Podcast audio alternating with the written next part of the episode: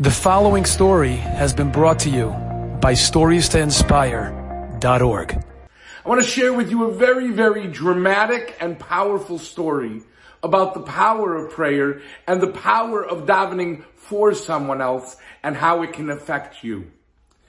Many, many years ago when the story was written originally in the late 1800s, and at that time, the author of the story says that the Ziknei Mitzrayim, the elders of the Yidden in Mitzrayim, told over a story from many, many years ago. So it must be a few hundred years ago. There was a Kadi, somebody who was a governor, a Rasha, a very wicked person who unfortunately instituted many harsh decrees against the Jewish people. And they begged him for mercy and they asked him if he could relax some of his restrictions against the Jews, but he was very, very vicious and very anti-Semitic. And unfortunately, many Jews got hurt and some even got killed. And they didn't know what to do and they begged him, but he was planning on carrying out a plan that would eventually evict and remove all the people from the region, if not kill them. And they went to the great Chacham, Reb Moshe Aldemohi, who was an Egyptian Chacham, and he one night calls his Shamis. And he says to him, come with me, and in the stealth of the night, they go to the Beis HaKvaris, they go to the cemetery.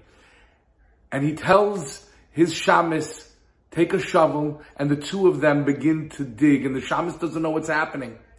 And they dig a grave. And there in middle of the night, they dig a grave and it's ready for burial. And he turns to his shamus and he said, jump in. And he together with the shamus, they jump in and they lay down in the grave.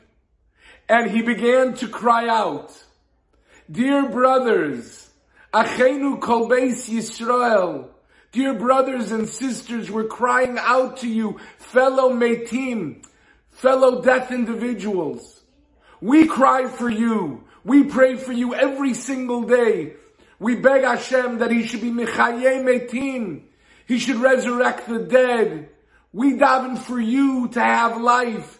And we ask that you advocate, you be a Melitz Yosher, for us so that we can have life as well, so we can have goodness and happiness and joy in our lives. And he continued to beg and cry and after an hour, he and the shamus came out of the grave and they walked home and on the way they saw a tumult. And he told the shamus, go see what happened. And they looked and they saw that the governor had suddenly died. When somebody davens for someone else, then your prayers will be answered first.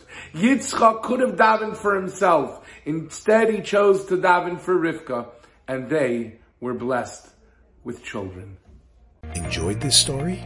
Come again. Bring a friend. Stories to inspire.org.